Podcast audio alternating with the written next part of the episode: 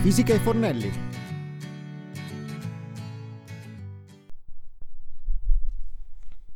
Ciao a tutti e benvenuti ad una nuova puntata della Fisica ai Fornelli. Iniziamo oggi un approfondimento sulla pasticceria molecolare, in cui ci dedicheremo ad una portata piuttosto che a una tecnica di cottura. I concetti base necessari per la comprensione di queste preparazioni sono stati già forniti nelle puntate precedenti. Quello che faremo oggi e la prossima settimana è quello di perfezionarli e adattare a nuove situazioni. Trattandosi di pasticceria non si può fare a meno che focalizzarci sull'ingrediente comune in tutte le ricette dolciarie, lo zucchero. Quest'oggi però vi stupirò non andando a creare un vero e proprio dolce, ma dei fantastici cristalli di zucchero. Lo zucchero è la denominazione comune del saccarosio, un composto organico della famiglia dei carboidrati che costituisce il più comune dei glucidi, la cui formulazione chimica sappiamo essere C12, H22 o 11. Quindi notiamo essere formato da combinazioni di soli tre atomi, carbonio, idrogeno ed ossigeno. A seconda della loro complessità si distinguono in monosaccaridi, disaccaridi, oligosaccaridi e polisaccaridi. Partiamo dai più semplici, monosaccaridi.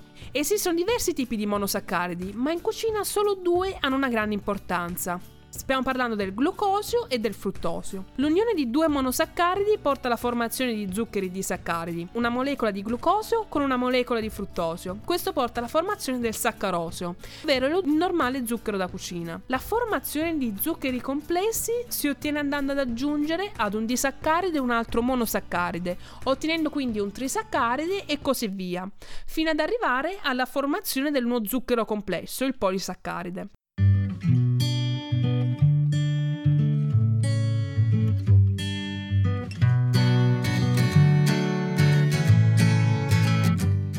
Approfondiamo adesso le proprietà degli zuccheri. Lo zucchero è usato principalmente nell'alimentazione e costituisce un alimento facilmente assimilabile, apportando circa 4 kcal per grammo. Attualmente lo si ricava estraendolo dalla barbabietola da zucchero o dalla canna da zucchero. Dal punto di vista nutrizionale, il saccarosio è un cibo altamente energetico e di facile digeribilità, capace di rendere più appetibili i prodotti alimentari al quale viene aggiunto. Proprio per queste sue caratteristiche, il saccarosio è ampiamente utilizzato in campo industriale, tanto che, a detta unanime dai nutrizionisti, molte persone ne consumano troppo ogni giorno. Infatti, proprio come tutti gli eccessi alimentari, troppo zucchero fa male sia alla linea che alla salute. Il saccarosio trova impiego anche nel settore alimentare della conservazione di alcuni prodotti, come il latte condensato, gelatine, confetture di frutta e frutta candita, grazie alla sua azione antisettica che si esplica però solo a concentrazioni concentrazioni molto elevate. La caratteristica principale degli zuccheri, come tutti ben conosciamo, è quella di essere dolci.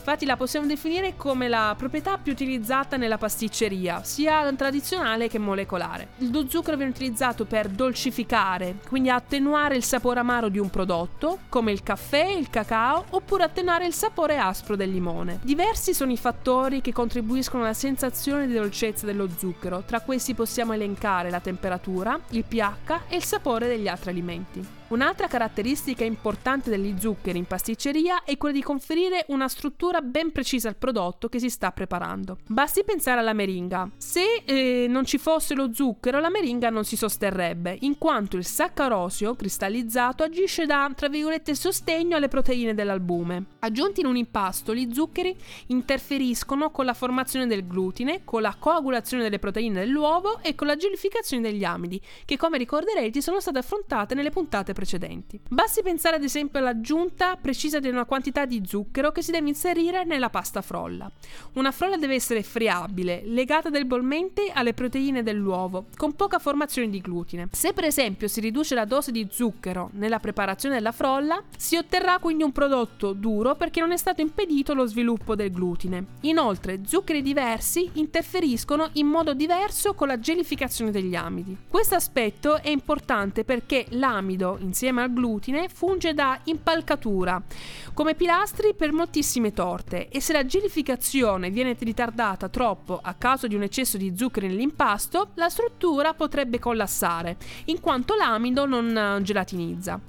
Ricordiamo inoltre che il fruttosio interferisce meno del saccarosio, che può addirittura raddoppiare i tempi di gelificazione.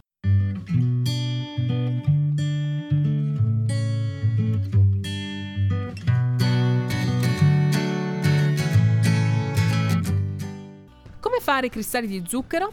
Sicuramente l'ingrediente principale di questa ricetta è l'armarsi di tanta pazienza e tenacia, ma il risultato è spettacolare e ne vale la pena. Infatti si possono usare per eh, dolcificare caffè o tè. Serve quindi un pentolino, dei bastoncini di legno oppure se vi è più comodo utilizzare delle palette di legno con un vasetto di vetro, acqua, zucchero e nastro adesivo. Portare l'acqua a bollore e aggiungere lo zucchero un poco alla volta e continuare a mescolare. Lo zucchero quindi si scioglierà quando si constata che inizia a depositarsi sul fondo del pentolino, non aggiungere più zucchero. La soluzione quindi è satura. Questa è la cosa più difficile da constatare. Solo se la soluzione è satura cresceranno i cristalli. Versare la soluzione in un vasetto di vetro. Con del nastro adesivo attaccare due bastoncini ad un supporto in modo tale che siano verticali e sospesi sulla soluzione. Dopo alcuni giorni si formerà uno strato di cristallo che andrà rotto. I cristalli inizieranno ad aggregarsi ai bastoncini. Conservare i bastoncini con i cristalli di zucchero in un posto fresco e asciutto e utilizzarli per dolcificare caffè o tè. Se vi rendete conto che non si creano cristalli significa che la soluzione non è satura. Si può rimediare portando nuovamente a bollore l'acqua e aggiungere un altro po' di zucchero e ritentare di nuovo. Caso contrario, se noterete che la soluzione si solidifica, significa troppo zucchero, quindi è ancora possibile portare nuovamente acqua a bollore o aggiungere altra acqua.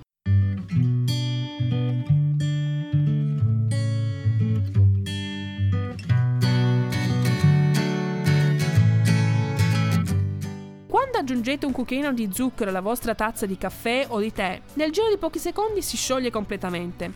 Quindi avrete sicuramente notato come la velocità con cui lo zucchero si scioglie aumenta all'aumentare della temperatura dell'acqua. Un cucchiaio di zucchero si scioglie più lentamente in un bicchiere di acqua fredda e palesemente si, mm, si scioglie più velocemente in un bicchiere di acqua calda.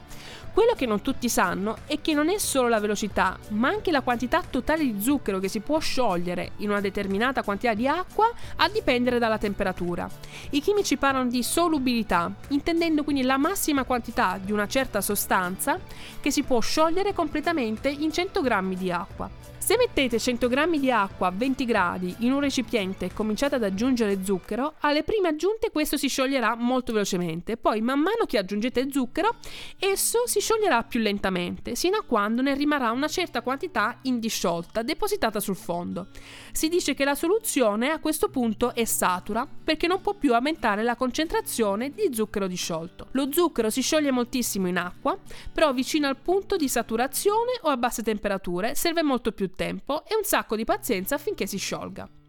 Siccome esistono diversi tipi di zuccheri, è possibile preparare i cristalli come abbiamo fatto prima utilizzando per esempio lo, lo, semplice zucchero bianco con altri cristalli di zucchero di canna. Siamo giunti alla conclusione di questa puntata della Fisica e Fornelli. Vi aspetto settimana prossima per, per continuare questo fantastico viaggio sulla cucina molecolare. Ciao!